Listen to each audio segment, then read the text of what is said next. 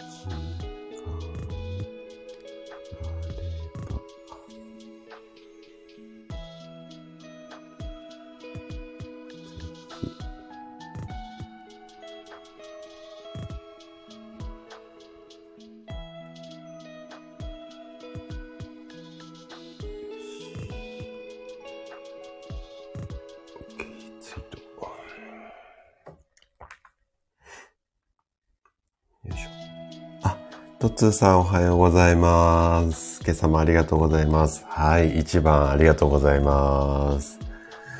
えっと、最近トッツさんのライブ、ちょっとね、お邪魔する頻度が、あのー少なめになってしまって、ちょっとまとめ聞きになっちゃってるんですが、いつも参考にさせていただいてます。ありがとうございます。本当になんかこう、話題にこと書かないですよね。あの、素晴らしいなと思っていつも、あの、聞かせていただいてます。ありがとうございます。あ、ナッツさんもおはようございます。来てくださってありがとうございます。本当にね、いつも来てくださってありがとうございます。はい、てるさんもおはようございます。来てくださってありがとうございます。てるさんのね、ライブもアーカイブばっかりになっちゃってるんですけども、いつも楽しみに聞かさせていただいてます。ありがとうございます。あ、ローガンさんおはようございます。私ね、ツイッター開くと、ホーム画面にね、大体ね、ローガンさんのがね、いつも投稿がポンと、あの、お散歩のね、投稿が上がってきてて、いつも素敵な写真をこう見ながら、うん、いいなと思って、あの、心穏やかにさせてもらってます。ありがとうございます。アロマネコさんおはようございます。来てくださってありがとうございます。アロマネコさんは、えっと、ライブお越しいただくの初めてですかね初めましてですかねえっと、ちょっと、うんと、プロフィール読まさせていただきます。猫と暮らす日常の中で気づきや出来事を発信していきます。猫ご飯のカリカリ配信の中に天然母と天然娘の面白会話入りもありますということですね。はい、フォローさせていただきます。ありがとうございます。後でね、ちょっと時間あれば、あの、お邪魔させていただきます。ありがとうございます。あ、エレンヌさんもおはようございます。来てくださってありがとうございます。エレンヌさんの配信もいつもいいですね。あの、いいですねって 俺が偉そうに言うのもあれなんですけど、すごくこう、声がね、あの、落ち着いて、えっ、と、私はね、すごくこう、好きなトーンで、いつもね、耳暖房にしながら聞かさせてもらってます。ありがとうございます。えっ、と、今日ね、ちょっともしかしたらいつもより声がガラガラっぽく聞こえちゃったらごめんなさいっていうのも、昨日ね、結構患者さんの予約がパンパンで、あの、かなり忙しかったんですね。で、最近はね、あの、ご飯も食べれないぐらいっていうような予約の取り方をしていないので、あれなんですけど、本当にね、朝から晩まで患者さんひっきりなしにちょっと治療をさせていただいてましたので、ちょっとガラガラ声だったらね、ごめんなさいね。あの、まだすっきり疲れが取れてない感じではあるんですけど。あ、エレンヌさん、ハート、ありがとうございます。すいません、いつもありがとうございます。はーい。そうですよね、ローガンさんね。もう本当に居心地カフェ。本当にそうなんですよね。あの、朝の時間、私結構スタイフ、こう、患者さんと患者さんの治療の合間に聞くことが多くて、まあ、スタイフをこう聞きながら、こうカタカタ事務作業やってたりするんですけども、本当にね、あの、聞くタイミングバラバラなんですよ。で、朝聞いてもよし、昼聞いてもよし、夕方聞いてもよし、本当にね、エレンヌさんの声っていうか雰囲気っていうかチャンネルはね、すごく心地よくて、いつもね、あの、リラックスさせていただいてます。ありがとうございます。さて、今日はね、えっ、ー、とね、先日ちょっと、あの、ヤフーのニュース記事を見ていて、えっ、ー、と、気になるこうタイトルがあったんで、そんなお話をね、していこうかなというふうに思ってるんですが、あのね、9月28日に配信された記事なのかな？えっ、とね、タイトルがね、ペットボトル症候群は急性の糖尿病？びっくりマークにハテナマーク。スポーツの秋は水分補給に気をつけて、こんなタイトルだったんですよね。で、確かに、あの、最近はこう、体を動かすときに水分が大切だよっていうことを皆さんすごく頭の中に入っているので、水分補給することを忘れる、忘れずにやられてる方、非常に患者さんなんかも含めて多いんですけれども、ちょっとね、あの、このペットボトル症候群があの、夏だけじゃなくてね、水分は常にこう取るっていう意識の中で、どういったもので水分を取る取ると、どうだこうだとか、うんいう話をね、今日していこうかなというふうに思います。でね、ちょっとね、びっくりするようなデータなんかも、あの、お話をしますので、えっ、ー、と、ぜひね、楽しみに聞いていただけると嬉しいです。ちょっとコメント戻りますね。はい。えー、エレンヌさんは、お疲れ様です。季節の変わり目。喉に来ますよね。褒められすぎて操作してきたので、潜り はい。はい、あのー、褒めて、おだててはすごくいいと思いますので、いい気分にいっぱいになってください。はい。あ、ゆみさんもおはようございます。来てくださってありがとうございます。はい。もうあの、仕事行く、平日ですもんね、皆さんね。私はね、平日休みなので、今日ようやく皆さんの土日感覚なんですけれども、あのー、本当に潜りながらで OK なので、はい、ぜひ、あの、耳だけでも、あの、参加していただけると嬉しいです。はい、りゅうさんもおはようございます。来てくださってありがとうございます。りゅうさんはね、ブログの神様でいつも、あの、有益な情報を配信していただいてるんですが、先日ね、あの、Kindle 本を出版されて、もうキャンペーンは終わっちゃったんですが、あと、 Unlimited に入られている方は無料でダウンロードできると思いますので、ぜひね、リュウさんなんかも、あのー、ご興味あったら、ブログでこう収益上げるみたいな、あのー、タイトルの Kindle 本なので、すごく素敵な本なので、ぜひぜひ、あのー、寄ってみて、覗いてみてくれると嬉しいなというふうに思います。あ、ゆかさんもおはようございます。来てくださってありがとうございます。ゆかさんのライブもね、全然入れずに申し訳ございません。あの、いつもちょっとタイミング合わないんだけど、アーカイブとかで、あの、聞かさせてもらったりとか、はい、あの、結構ね、最近ちょっとまとめ聞きになったりとかしちゃってるんですが、はい、あの、よろしくお願いします。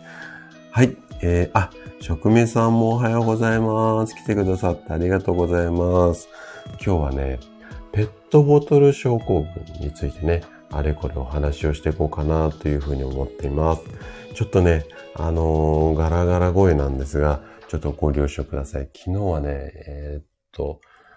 13人ぐらいかな、患者さんいらして、もう朝から晩まで押したり揉んだりしてたんですけども、だいぶね、話しすぎて、ちょっとガラガラ。10人、1日10人患者さん超えるとね、ちょっとね、やっぱり喉が疲れてきますかね。はい。ただ、やっぱりこう皆さん、こう会話するのもね、あの、楽しみだったりとか、あとはお食事のこととか体のこと、結構ご質問をいただくので、あの、それを、まあ、話をしながらね、あの、マッサージしてたりすると、結構ね、10人超えると、喉が疲れてきちゃうかなっていう感じなんですけどもね、今日も頑張ってお話をしていこうかな、なんていうふうに思います。あ、めぐさんもおはようございます。来てくださってありがとうございな、ありがとうございます。はい。えー、ペットボトル症候群が気になるということで、はい、あのー、これからね、ゆっくり、こう、どういったもので、どういうリスクがあって、どういう対策を取っていけばいいのかっていうお話をしていきますので、はーい。はい、そう。りゅうさん、そうなんですよ。うちの生体院って、どっちかっていうと、そうですね、皆さん、こう、吐き出しに、こう、いらっしゃるっていうか、体をほぐすっていうよりも気持ちまでほぐしていきたいなって思ってもらえる、思っている、思ってる方もあの多くいらっしゃるので、皆さんね、あのー、こう知り合いの方にはお話できないんだけれども、赤の他人だったら話しやすいような、まあ、ちょっとしたこう心のモヤモヤとかあるじゃないですか。先生聞いてよ、実はねっていうような、まあその経営なんですけど、そういうようなお話をされる方も多いので、はい、あの、いろいろとね、ふんふんって私は基本的に聞いてるだけなんですけども、手を動かしながら聞かさせてもらって、まあ、心も体もほぐれて、まあ、すっきりして帰っていただくっていうような、まあ、方もほとんど多いので、はい、あのー、そんな感じですかね。はい。えい、素敵なんてとんでもないです。私もね、あのなんだろう。聞くこととか話をすること、あとは患者さんの疑問に答えてスッキリしていただくっていうか、こう、頭とか心のモヤモヤを解消する。ここもね、大切な治療だと思っているので、はい。あの、そういうのを大切にするような、えっと、いいんですね。で、うちは完全に全部の施術スペースが個室なので、結構ね、皆さんもね、あの、気兼ねなくお話ししていただけますし、あとは、ちょっと込み入った話になりそうかなっていう時には、基本、こう、施術のブースに入る扉開けて施術することが多いんですけども、まあ、ちょっと扉閉めてみたりだとか、あの、周りに結構整体院とかマッサージ屋さんってもうカーテンで仕切られてるだけで隣の人の気配とかって結構感じちゃうじゃないですか。あの、うちはね、そういうのをあまり感じず、もう壁で仕切られて、まあ、話し声はね、まあ、壁一枚なので、結構聞こえたりもするんですけども、あんまりね、周りの気配感じずに、あの、施術を受けていただくので、はい、あの、皆さんリラックスしていただいてるかなというふうに思います。はい。じゃあ、そういうことでね、ちょっとね、本題に入っていこうかなっていうふうに思うんですが、まず、あの、このペットボトル症候群、えっと、皆さん聞いたことはありますかね？はい。多分、こう、ネットとか、あと雑誌とか、テレビなんかでも結構最近は夏場とかはね、言われることが多くなってきているので、多分ね、名前は聞いたことあるよっていう方多いかなっていうふうに思うんですけれども、これは、えっ、ー、と、医学的に言うと、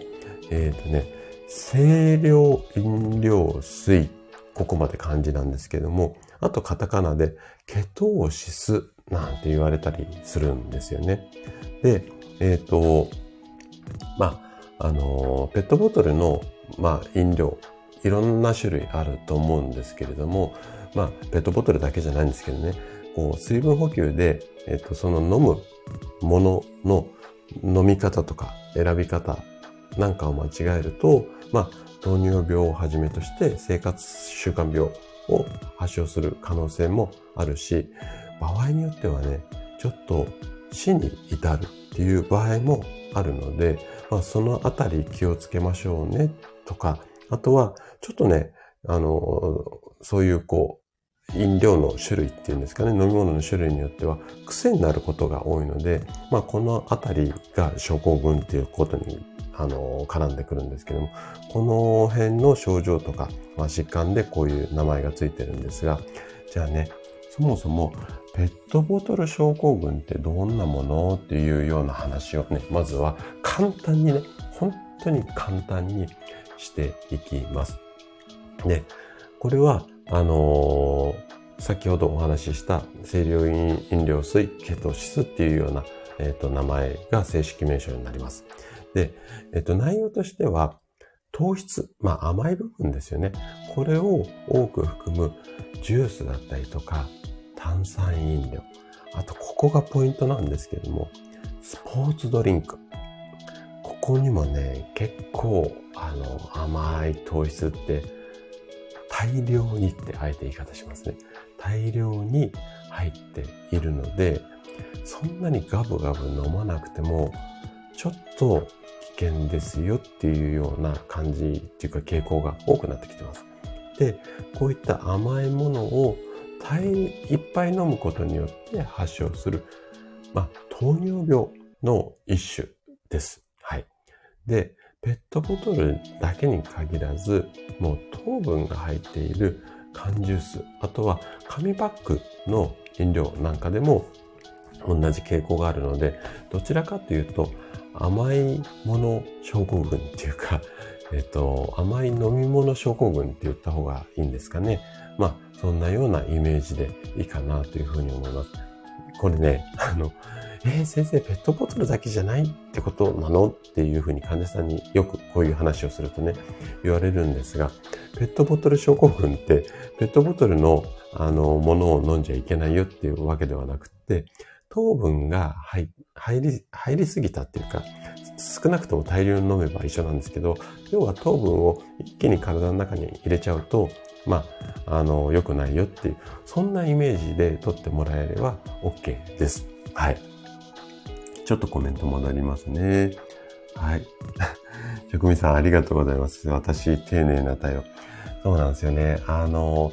丁寧になったの、患者さんに対応するのが丁寧になったのって、まあ、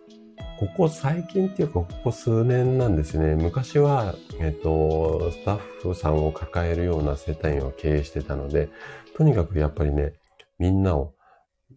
ちょっと言葉悪いですけど、食べさせるために、あの、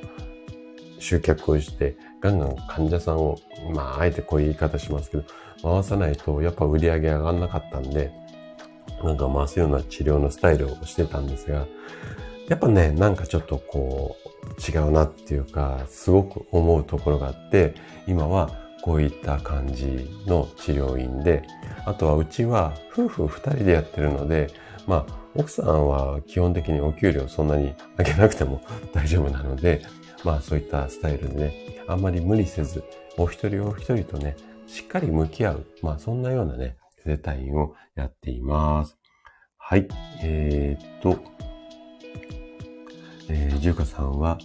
えー、私はペットボトル飲料を飲まないです。素晴らしいですね。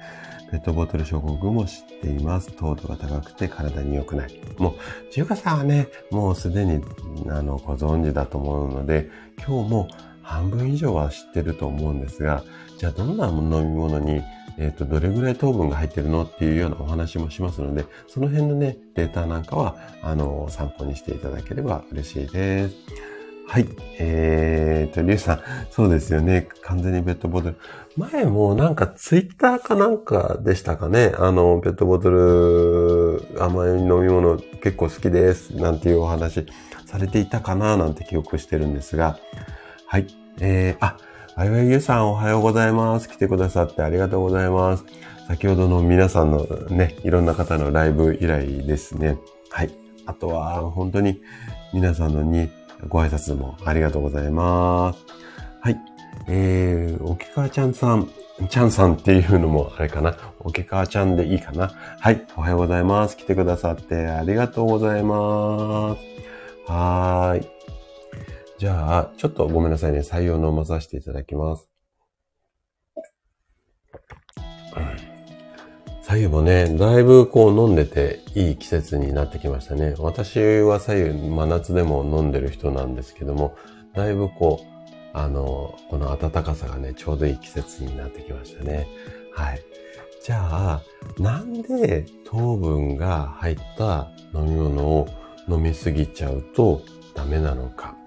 これをちょっとね、あの、やっぱここがポイントになりますので、ね、このあたりをとできるだけね、わかりやすく説明をしていきます。で、まあ、いわゆるこう、ペットボトル症候群を発症するっていうか、なんでなっちゃうのっていうその原因なんですけども、あの、糖分が入った飲み物を飲みすぎてしまうと、私たちの体っていうのは、高血糖、まあ、血糖値が高い状態になってしまうんですよね。で、この血糖値が上がっていく、この状態になってしまうと、人間の体っていうのは、喉がすごく渇きやすくなってしまうんですよ。で、喉乾くので、さらに大量の、まあ、甘い飲み物を飲む。で、飲むとまた血糖値が上がってっていわゆるこう、負のサイクルっていうんですかね。悪循環に陥ってしまう。これが一番いけないことですよっていうふうにされています。じゃあ、なんで甘い飲み物を飲むと血糖値が上がってしまうのかっていうと、通常の私たちの体っていうのは、このね、血糖値を正常に上がったら元に戻すために、膵臓っていうところからインスリンっていうものが分泌されます。ここまではあんまり難しくないと思うんですけども、ここからがね、ちょっと複雑になるんですが、このインスリンが出てくることによって、そのインスリンで糖を分解して、で、この分解したものをエネルギーに変えるっていう、こういう仕組みがあるんですけれども、先ほどお話ししたように、この高血糖、血糖値が高い状態がずっとこう続いてしまうと、インスリンってやつがあんまりこううまく働かなくなってしまうんですね。なので、血糖値が本来下がらなきゃいけないところが下がりづらくなってしまう。もしくはもうそもそも下がらなくなってしまうっていうような状態になってくる。こうなってくると、ちょっと難しくなってきましたね。だんだん複雑に。で、血糖値が下がりづらくな、もしくは下がらなくなってくると、今度は糖の代わりに、タンパク質であったり、脂肪、このあたりが分解されて、私たちのエネルギーとなって、こう体が動くっていうような感じになってくるんですよね。で、このタンパク質とか脂肪とか分解される時の特に脂肪ですね。この脂肪を分解するときに、こう、ある物質、また変な名前が出てくるんですが、ケトン体っていうものができるんですね。この脂肪を分解すると。そのケトン体が増えると、ケトーシスっていう状態になって、ペットボトル症候群のいわゆる症状が現れる。まあ、こんな仕組みなんですけれども、今できるだけちょっとわかりやすく説明したつもりなんですけども、なんとなくイメージ湧きますかね。まずは血糖値が下がりづらくなっちゃうのがいけないよ。で、下がらなくなると、うんと、糖じゃなくって他の物質が分解されるようになるんだけども、そのうちの脂肪が分解されるときに、まあ、ケトン体、もしくはケトーシス。ケトーシスができるってわけじゃないんだけども、ケトン体っていうのができちゃって、で、これが増えてしまうと、まあ、体に良くないよっていう、まあ、こんなような仕組みです。はい。大丈夫かな？はーい。あ、あんこさんもおはようございます。来てくださってありがとうございます。できるだけ、あのー、私のまあ配信もそうなんですけども、できるだけね、この辺ってなんかスラスラスラって言っちゃうと2行3行の多分文章とか、あとは30秒ぐらいの言葉になってしまうと思うんですが、こう、医学のこととか体の中の仕組みって、聞いたことある単語は出てくるんだけども、なかなか難しいと思うんですよね。なので、まあ、できるだけちょっとわかりやすくはこう説明しているつもりなんですけども、特にね、ライブの時には、その場ですぐこう、出世とかお話とか皆さんの反応も聞けるので、もしね、わかりづらかったら遠慮なくコメントいただければなというふうに思います。はい。じゃあ、このペットボトル症候群になった時に、体はどんな症状を、まあ、発症するっていうか、どんな症状が出てくるかっていうところなんですけども、基本的にはもう、あの、医学的な用語になってしまうんですが、いわゆる倦怠感です。もう体がだらーくなって、あとは、まあそれが原因でっていうわけではないんですけども、すごくイライラするようになります。はい。この辺が、まあ、精神的な部分の症状かな。あとは、えっと、体の中の症状とすると、もう先ほどもお話しした通り、とにかくね、常に喉が渇くっていう、こんな状態になって、あとは、うんと、多尿って言って、まあ、要はね、おしっこがいっぱい出るようになってきます。飲んで出して飲んで出してっていう状態が、いつもよりも早いサイクル、回ってくるようになってきたりとか、あとはひどくなってくると、吐き気なんかが出てきます。で、このまんまの状態がずっと続いてくると、意識障害って言って、まあ、ぼーっとしたりとか、意識が混濁してくるようになって、最悪の場合、死亡に至るっていう恐れもあります。で、この死亡に至るっていうものに関して言うと、結構年齢が高めの方が多いんですけども、最近はね、あの、この後お話しますけども、ペットボトル症候群って若い方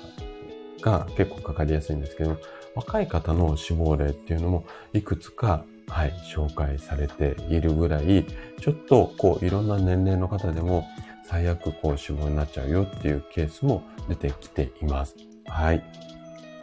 ちょっとコメント戻りますね。はい。えー、あ、ゆうさんまた、はい、あのー、お越しいただければというふうに思います。はい。そう。職人さんもそうですね。用語が難しいですよね。って覚えるのに苦労しました。そう。私もね、本当にね、覚えるの苦労して、私、あ、あの、多分ね、普段ラジオ聞いていらっしゃる方は皆さんご存知だと思うんですが、40代までってサラリーマンやってたんですよ。もう、自分で言うのもなんなんですけど、バリバリの営業マンでした。で、40歳からこっちっていうか、その医療の道っていうか、生体の先生になるような、まあ、学校に通い出したんですけども、とにかくね、名前が難しい。筋肉の名前も、病気の名前も。で、漢字は難しいし、あとはね、カタカナの病名とかもあるんですけど、カタカナがね、覚えられないんですよ。本当にね、覚えられない。で、40代以降になってくると、一回覚えたつもりでも忘れるんですよね。でね、それをね、毎週こう、小テストって言って小さいテストがあるんですけども、学校行くたびに。まあ、本当に暗記するのにすごい苦労した記憶があります。で、まあ、あのー、なんだろうな。その覚えた内容って全部が全部使ってはいないんですけども、どうしてここまで勉強しなきゃいけないのかななんていうのは常に思いながらやってたんですが、実際に現場出てみるとね、やっぱり患者さん、生体院の中にいらっしゃる患者さんって、病院で説明されたけど、ちょっとわかんないとか納得いかなかったりとか、あとは言われた通りやったけど、うまくいかないっていうような、症状が改善しないっていうようなね、方が多くお見えになるので、じゃあ病院でこういうこと言われて、こうで、ああで、じゃあここはこういうふうに治療していきましょうねっていうやりとりが多く発生するんですけども、病院でこういう説明を受けましたよっていうような言葉を患者さんに分かりやすくね、もう一回噛み砕いてお話をして、だからこうなってるんですよっていう説明をよくさせていただくんですよね。で、その時に、やっぱりここで死ぬ気っていうか、こう一生懸命覚えたのが、すごく、あのー、出てくるので、まあ頑張った甲斐があったなっていうふうには思うんですけども、でもね、とにかくやっぱり医学のこととか体のことって難しいので、できるだけね、わかりやすくお話ししようかななんていうふうに思っています。はい。だいぶちょっと話が脱線しちゃったんですけども。はい。えー、っと、あ、あきちゃん、えー、楽天家のあきちゃんさん、おはようございます。はい。スタイフを通して波動を上げていく。波動を上げるってすごくいいですよね。はい。よろしくお願いします。じゃあね、えっ、ー、と、続いて、えっ、ー、と、お話を続けていきたいと思うんですが、ペットボトル症候群って結構若い方に多いよっていう話をね、ここからはしていこうかなっていうふうに思うんですけれども、はい。えっ、ー、とね、いろんなデータがあるんですが、えー、ペットボトル症候群で悩まれてるっていうか、こう、病院に来るような患者さんって、10代から30代の方が非常に多い。で、最近は特に増加傾向にあるっていうようなデータがあります。で、えっ、ー、とね、こんなね、症例っていうか事例があるんですけども、ちょっと古いんですが、1992年のことですね。清涼飲料水。まあ、えっ、ー、と、ここでは清涼飲料水っていうような書き方してるんですけども、実際はね、この、の、あの、論文に、あの、商品名も出てるので、まあ、言っても大丈夫かなここではコーラなんですよ。で、コーラをお水代わりに1日2、3リットル。まあ、相当ですよね。まあ、この方はそういうのを好きだったみたいなんですけども、2リッターから3リッター飲むような生活をしていた高校生が意識障害を起こして病院に運ばれたと。で、病院で検査をしたところ、意識障害の原因は、いわゆる、まあ、清涼飲料水、コーラの大量摂取による急性の糖尿病であるっていうような診断だったんですね。で、こんなような事例がありましたよっていうのが、日本糖尿病学会っていうところに、あそういう学会があるんですけど、この中の論文として紹介されました。で、高校生でこういう状態っていうのは結構起こってるみたいなんですよね。あと、この中で、あの、他の事例としてあの紹介されていたのが、2005年なんですけども、これはね、アメリカの事例なんですが、子供の肥満増加だったりとか、若い方の、えっ、と、2型糖尿病っていう、まあ、糖尿病にも型があるんですけど、この2型っていう糖尿病が増えているっていうのの、まあ、こう、社会的な問題っていうか背景を受けて、公立の学校で甘い飲料水の販売が停止される。こんなような、まあ、一つの州の中みたいなんですけどね、こんなようなことも起こっているということですよ。で、こっからがね、今日ちょっとお伝えしたかったことなんですけれども、はい。えっ、ー、と、うんと、あ、アロマ猫さんは、コーラ時々飲みたくなります。はい。時々だったら全然 OK だと思うんですけども、この方、この高校生はね、毎日2リッターから3リッターなので、ちょっとね、大変かななんていうふうに思うんですけども。はい。あ、桜さんおはようございます。来てくださってありがとうございます。もうね、桜さんはね、毎日配信、私必ず聞きに行かさせていただいてる、あの、素敵な配信者さんの一人なんですけどね。最近はね、もうね、なんかいろいろとこう活動されていて、本当にね、詳しくね、配信の中でお話しされてるんですが、すごくね、あの、私も刺激を受けてる方ですね。はい。あ、あ、ハートありがとうございます。はい、すいません。ありがとうございます。じゃあね、ここからちょっと驚くべき、えっ、ー、と、内容をお話をしていこうかなというふうに思います。えっ、ー、とね、ちょっとここはね、資料を見ながらお話をさせていただこうかなと思ってるんですが、いろいろな飲み物にどれぐらいその甘いもの、要は 糖質、まあ、平たく言うとお砂糖ですよね。お砂糖が入っているかっていうのを、スティックシュガーってあるじゃないですか。あのー、細長い、えっ、ー、と、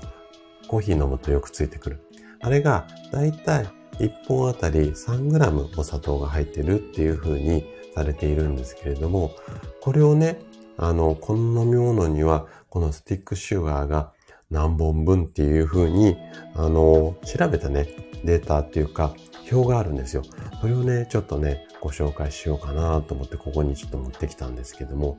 まずは、さっき出てたコーラです。はい。コーラ、どれぐらい砂糖入ってるかっていうと、これはね、500ml のペットボトルで、砂糖、スティックシュガーね、何本入ってると思いますか？びっくりしますよ。19本入ってます。500のペットボトルですよ。それを1日に何リッターも飲めば、それは糖尿病になるなっていう感じですよね。はい。じゃあコーラが19本。で、えっ、ー、と、他のね、炭酸飲料、えー、果実入りってここではなっているんですけれども、他の炭酸飲料も約19本入ってるっていう風になっていて、で、今度サイダーありますよね、サイダー。これも500のペットボトルで18本、スティックシュガーが18本入ってます。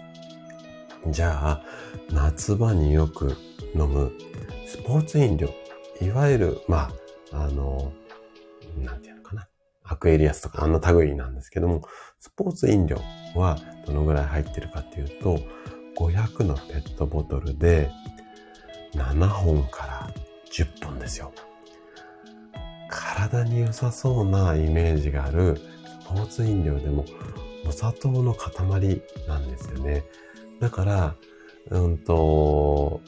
体を動かしてスポーツ飲料を飲んで、また体を動かす。で、またスポーツ飲料を飲みたくなる。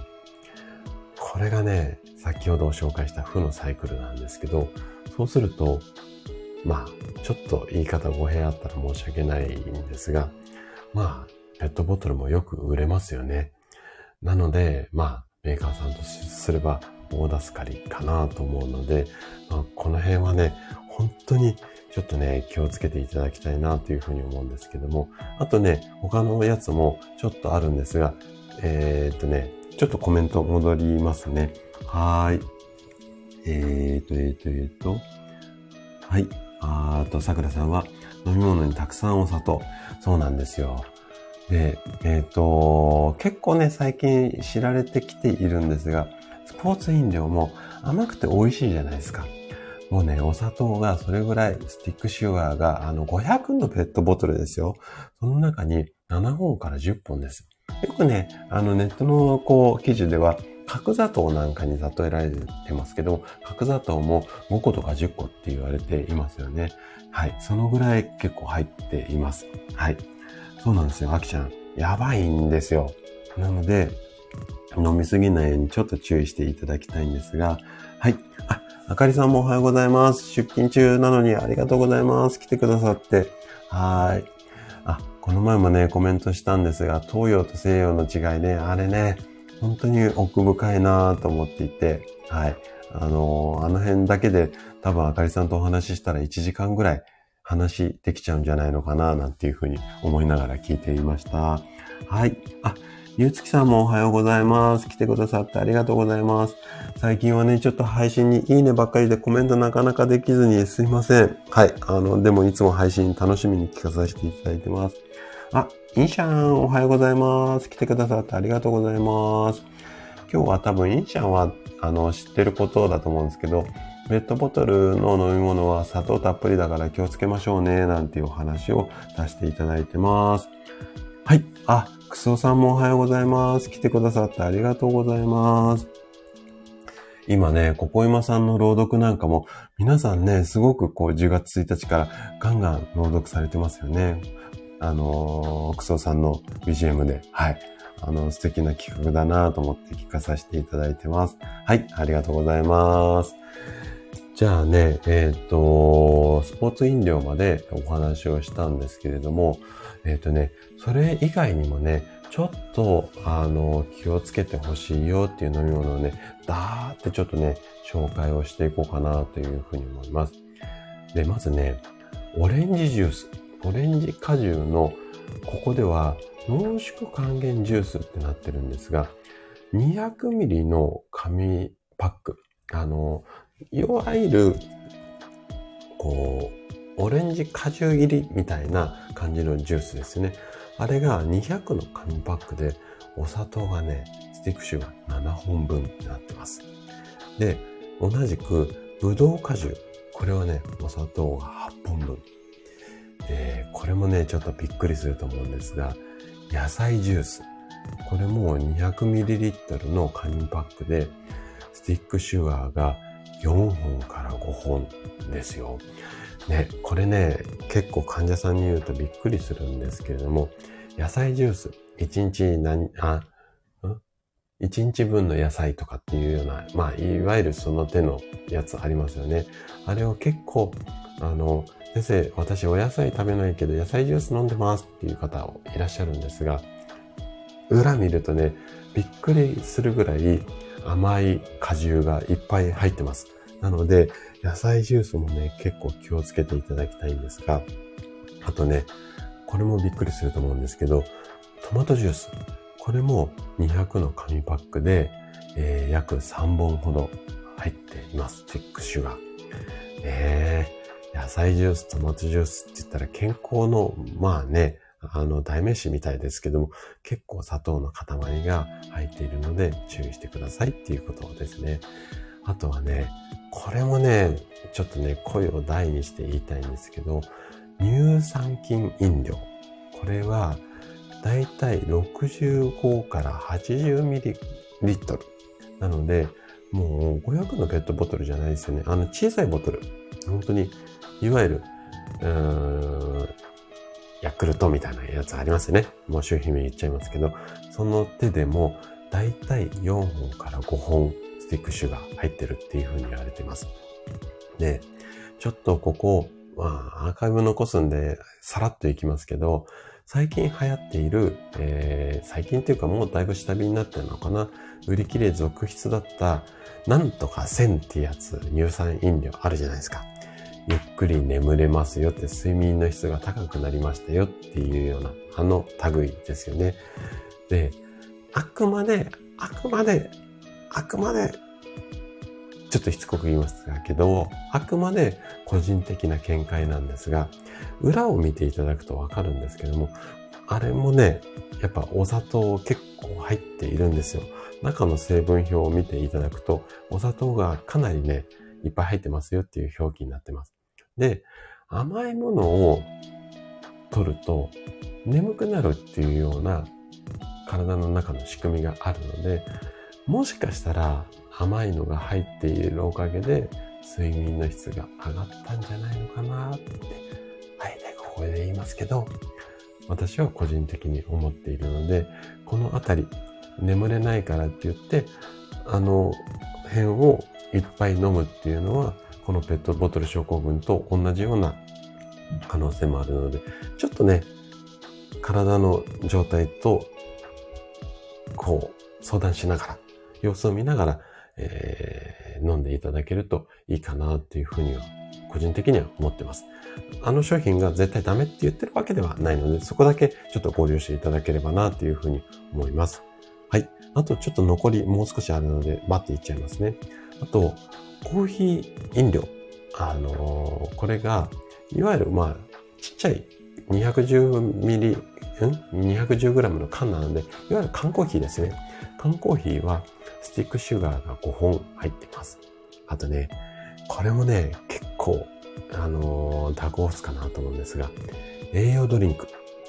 これも、いわゆる 125ml の瓶なので、小さい瓶ですよね。あれの中にスティックシュガーが6本分入っています。はい。なので、このぐらいやっぱ入っているので、結構気をつけてほしいんですよね。はい。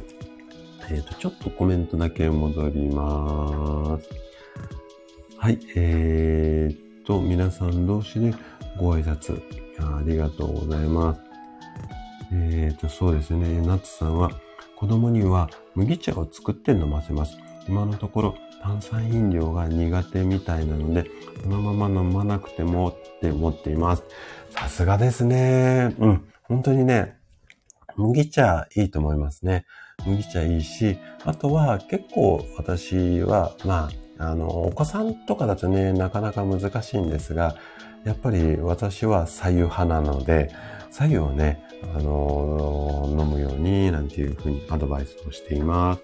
はい。えー、インシャンは、無意識の砂糖の摂取も怖いってもんではないですよねっていう、そうなんですよ。この飲み物だけじゃなくて、普段の食事、あとは加工食品の中にも結構お砂糖の類が入っているので、それも取り、お砂糖入りの飲み物を取りっていうのは、ちょっとね、気をつけて、えっ、ー、と、いただきたいなというふうに思います。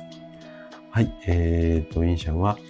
歯で噛む野菜には到底叶いません。最近水溶性の食物繊維に目が行きがちですが、歯に挟まる余性の食物繊維もとっても大事です。そうなんですよね。あの、本当にね、栄養って、やっぱりバランスが結構大切になるので、あれもこれもそれもとってバランスよく食べるっていうのは、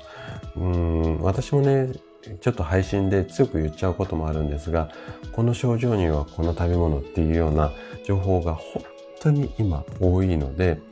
あくまでそれは参考にしていただいて、栄養はやっぱりバランスが大切なので、そこはね、すごくこう口酸っぱくね、私の放送では伝えていきたいなというふうに思います。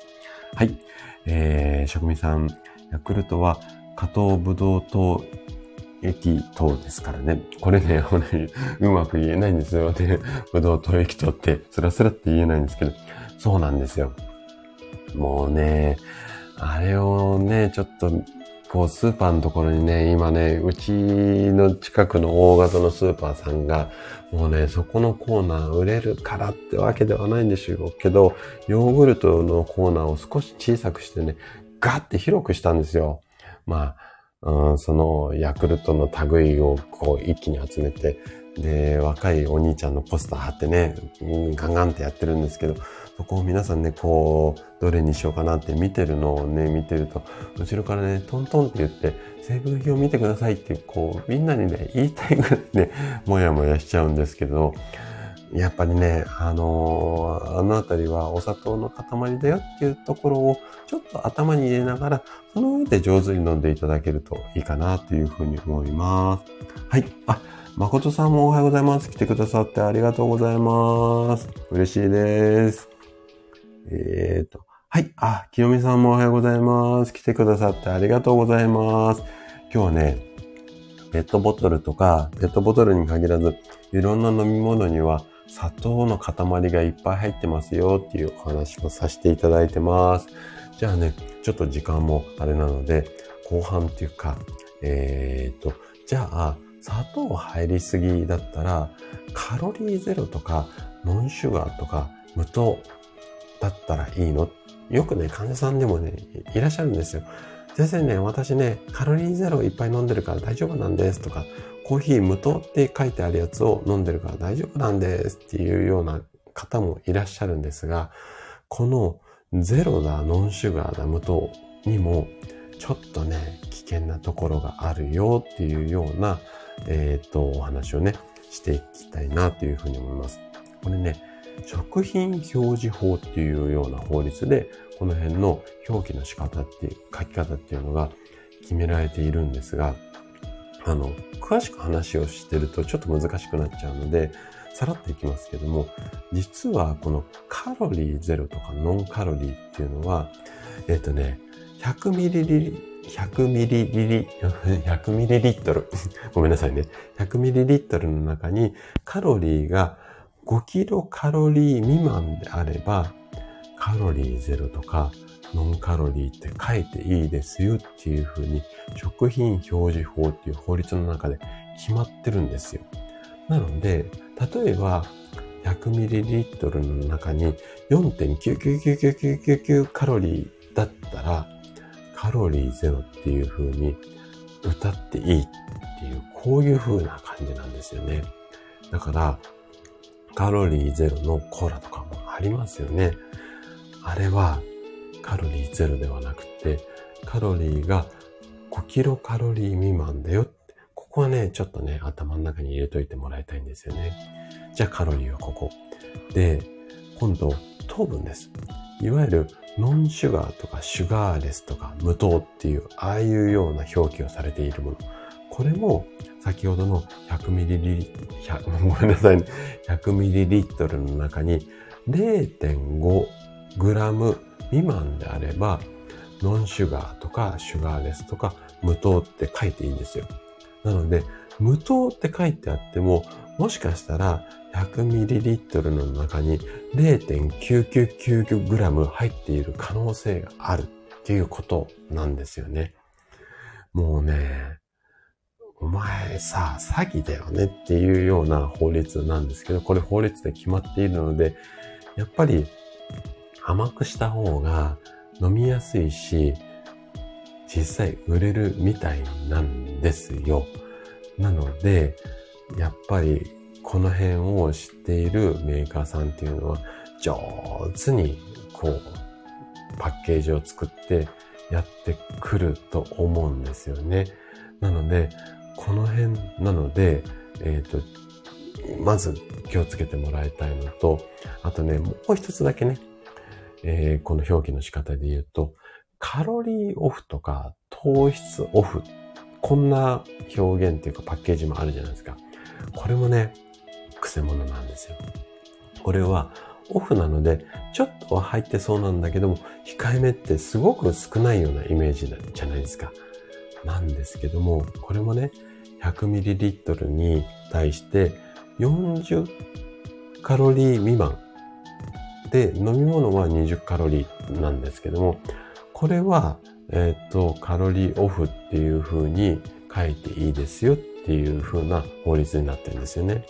で、糖質オフっていうのは 100ml の中に2.5ミ、2.5g 未満は表記 OK ってなってるんですよ。よく食べ物でカロリーオフって書いてあるやつあるじゃないですか。食品ね。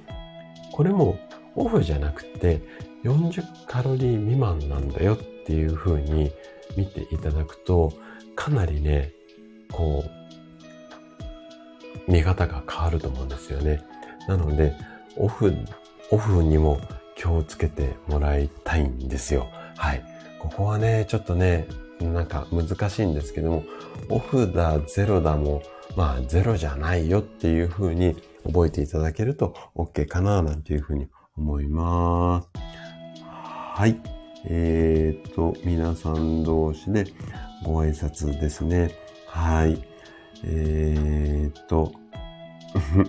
そう、あかりさんもね、野菜ジュースは多分飲んじゃってると思うんですよね。で、野菜ジュース全く飲むなっていうわけではないので、ただ、甘いので、美味しいので、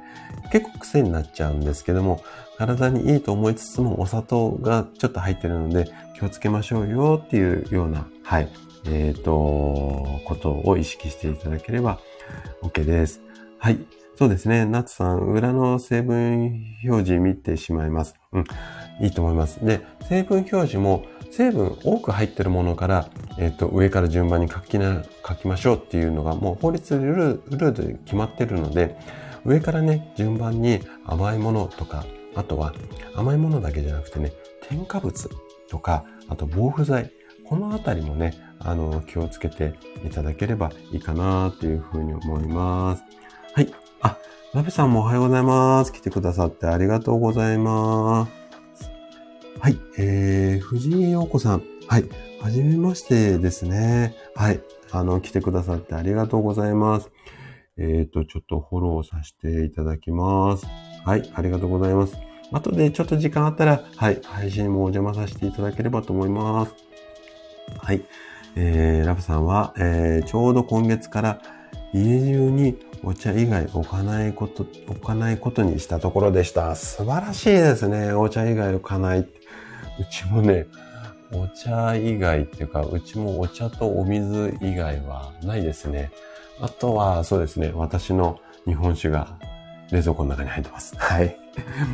はい。そうなんですよ、あかりさんね。裏見るとね、本当に何も買えなくなると思います。はい。あのー、ね、ぜひね、皆さん裏を見ながらね、えっ、ー、と、よくよく見ながら買ってもらいたいんですが、そうですね。はい。ラベさん、こう、あるとね、ついつい飲んじゃうので、もうなくすといいと思います。まあ、同じ理由っていうわけではないんですが、うちね、もうね、テレビがないんですよ。うちの家庭って。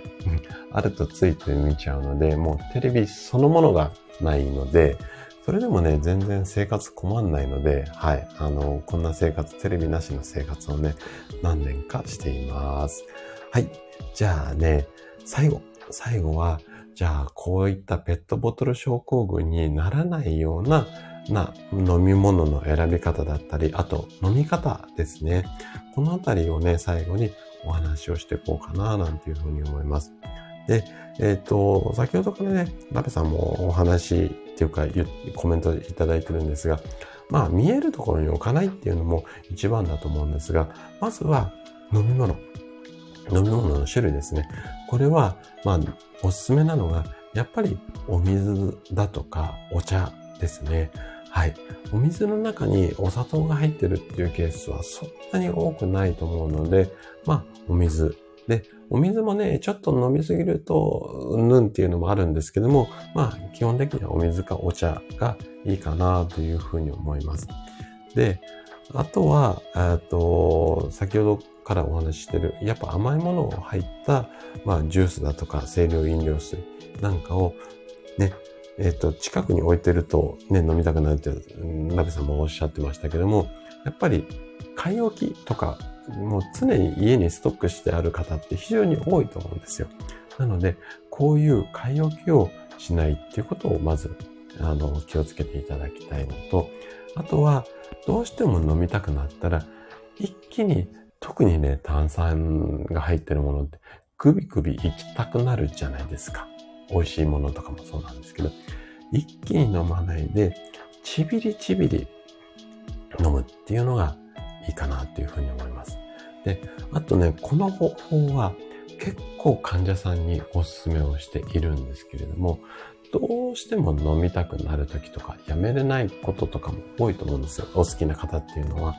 なので、別にやめる必要もないし、飲まなくして、それで、こう、かえってストレスが溜まってしまうっていうのも、やっぱり体にとっては、まあ、害なので、それが飲みたくなったら、最初にお水、お水とかお茶を飲んでください。グビグビって。で、おもうお腹をタポタポにしてあげて、それから甘いものを飲むようにしてください。こうすると確実に飲む量減りますので、まずは飲みたくなったらちょっと我慢でお水を一口二口でもいいし、コップ一杯飲んで、それからちょっとコーラを飲むみたいな感じに、まあ美味しさ半減しちゃうかもしれないんですけども、おそらく慣れっていうところもあると思うんですよね。なので、そういったことを意識してもらいたいのと、あとは皆さんの、あのー、生活のスタイルをお聞きすると、結構テレビ見ながらとか、YouTube 見ながら、あとはなんか仕事しながら、こう、ついつい脇にあると飲んじゃいますよっていう方が多いので、ながら飲みっていうのをやめていただいて、何か作業とかテレビを見るときにはお茶かお水にしてもらって、ながらの時にはあ、ごめんなさい。ながらの時には、えっと、お茶かお水にしてもらって、何かご褒美として、そういうの甘いものみたいな感じのバランスにしてもらえるといいかなというふうに思います。で、あと、ここまでが胃腸を、うん、まあ、いろんな情報とか教科書とか、あと予防法なんかにも載ってるようなことも多かったと思うんですけども、それでもやめられない、どうしても飲みたいっていう方に関しては、もう最後の最後、最後の一手ですね。もう飲んじゃったものは仕方ないから出しちゃいましょう。ということで、とにかく飲んだ分動いてください。はい。体の中で消化をしてください。なので、もう飲みたかったら運動をいっぱいしましょうっていうことですね。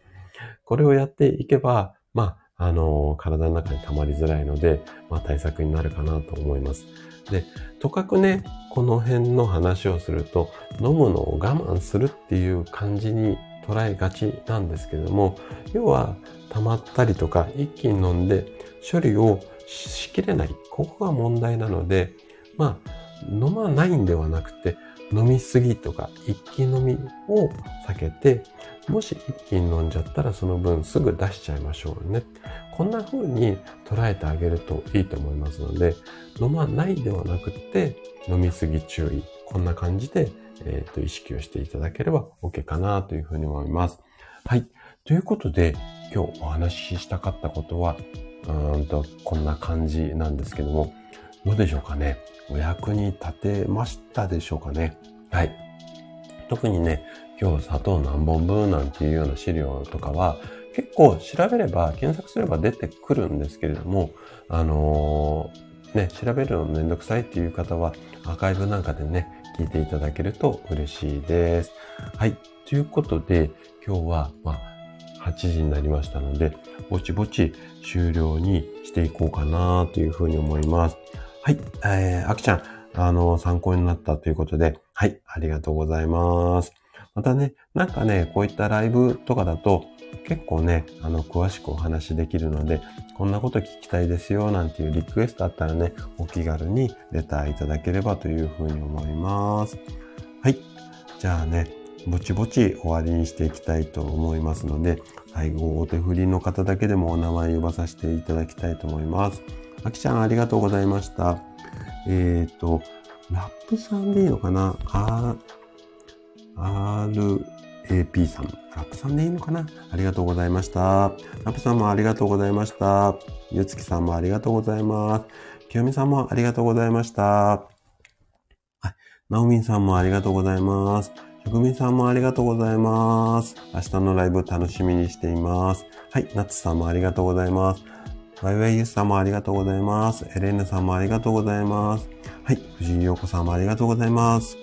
はい、あの、あとご挨拶できてない方、あの、あと潜って聞いてくださってる方、ありがとうございます。あんこさんもありがとうございます。